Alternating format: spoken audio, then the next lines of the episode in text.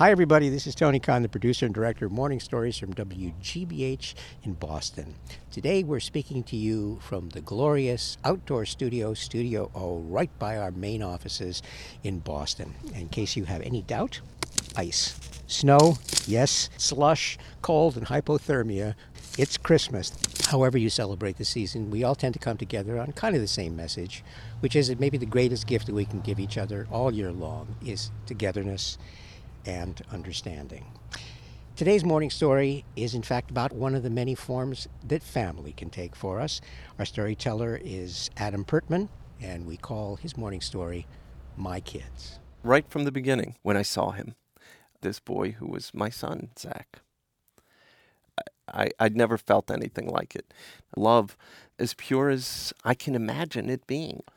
I will never forget it. I can see it in my head right now. It is forever my father, who died about a year ago, said, um, You're not going to tell him he's, he's adopted, are you?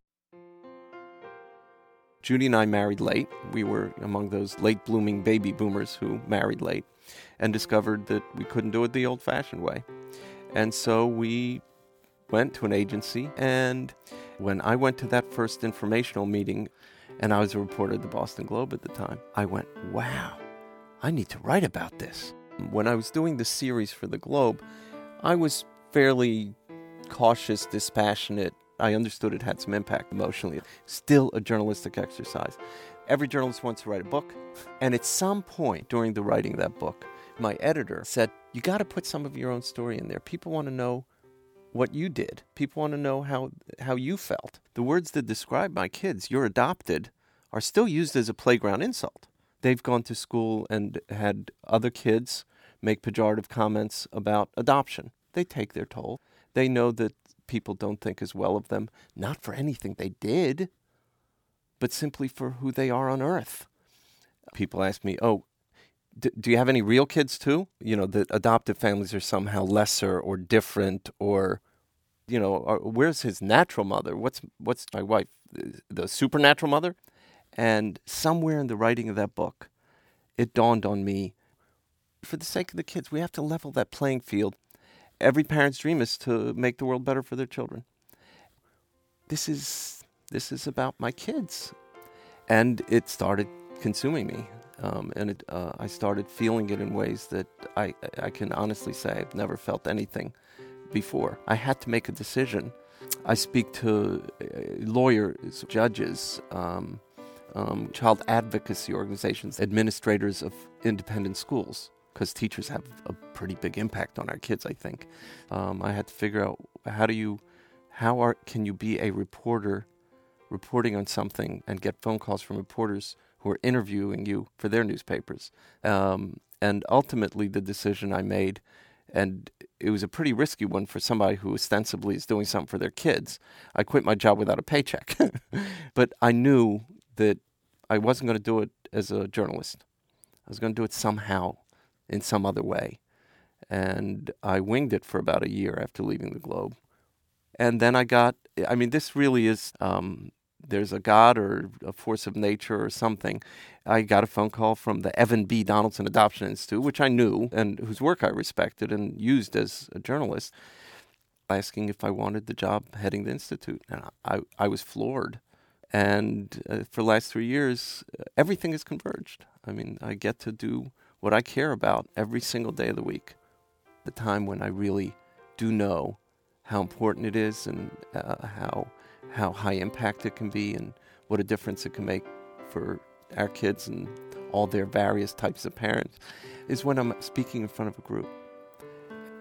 When it's about us and our lives and our kids and our families, human beings sitting in front of you with tears in their eyes, saying that their world has changed, that things are getting better for their kids.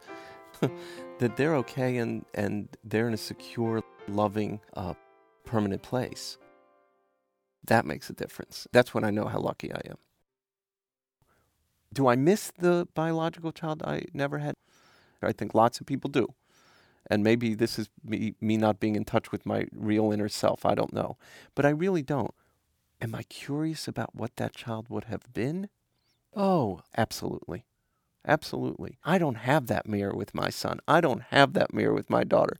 They simply don't look like me or act like me. They're both better looking than I am, and that's for, for sure. Um, but do I long for that? Or do I want wish I'd had it instead? Absolutely not. And I am blessed with how much beauty I get in my life as a result of those kids. The fact is that love really does overcome. And all you got to do is see it with your own eyes, and you know it's true. And all you got to do is feel it with your own heart, and you know it's true, because it, it takes you over. When we first got Zach, I called my mother, and I remember I told her, um, We have a son. And she said, Okay, now you can worry for the rest of your life. Every day of my life, this is what I do. They're not my adopted kids, they're my kids. That was today's morning story, My Kids, from Adam Pertman. Adam, by the way, is the author of a book called Adoption Nation. Uh, he's involved in developing a series for public television called Adoption An American Revolution. If you'd like to know more about that, you can check it out at adoptionfilm.org. I'm sitting here with uh, the hypothermic Gary Mott. Gary, you've been sitting on a piece of ice. Actually, you made the, the ultimate sacrifice to record this morning. How you doing, Tony? What are we doing? that's a question we rarely ask ourselves. Why start now? We're sitting at a picnic table that's caked with ice. It's for the snow. authenticity. It's the authenticity podcast. And we got too soft. We were in the studio far too long. You know, Tony, I was walking Adam out after the session, Mhm. uh, the recording session, and he commented that there's one degree of separation when it comes to adoption, and I Mm. had no idea what he meant. And he said, "Well, adoption is just so much a part of all of our lives. Our friend is adopted, a neighbor, a cousin, a child, or we ourselves are adoptive Mhm. parents.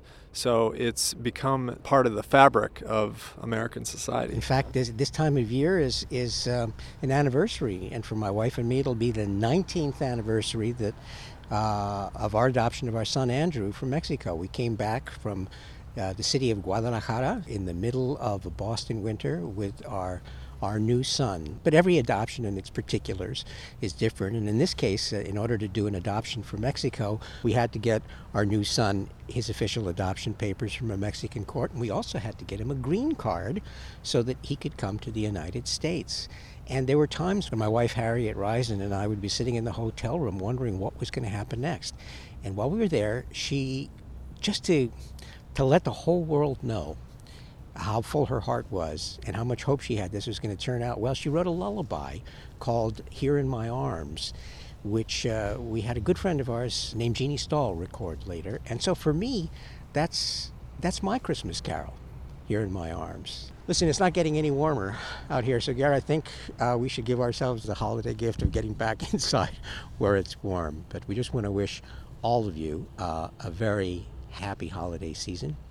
And if you're looking to do a little traveling on the web, we also suggest you check out one of our favorite websites, ipswitch.com, the home of our sponsor for these podcasts, Ipswitch, a leader in file transfer software, IPSWITCH. And if you have some free time over the holidays, and who doesn't, check us out online at wgbh.org slash morning stories and send us an email while you're there. Morning stories at wgbh.org. Come back next Friday. You'll find us here. See you then.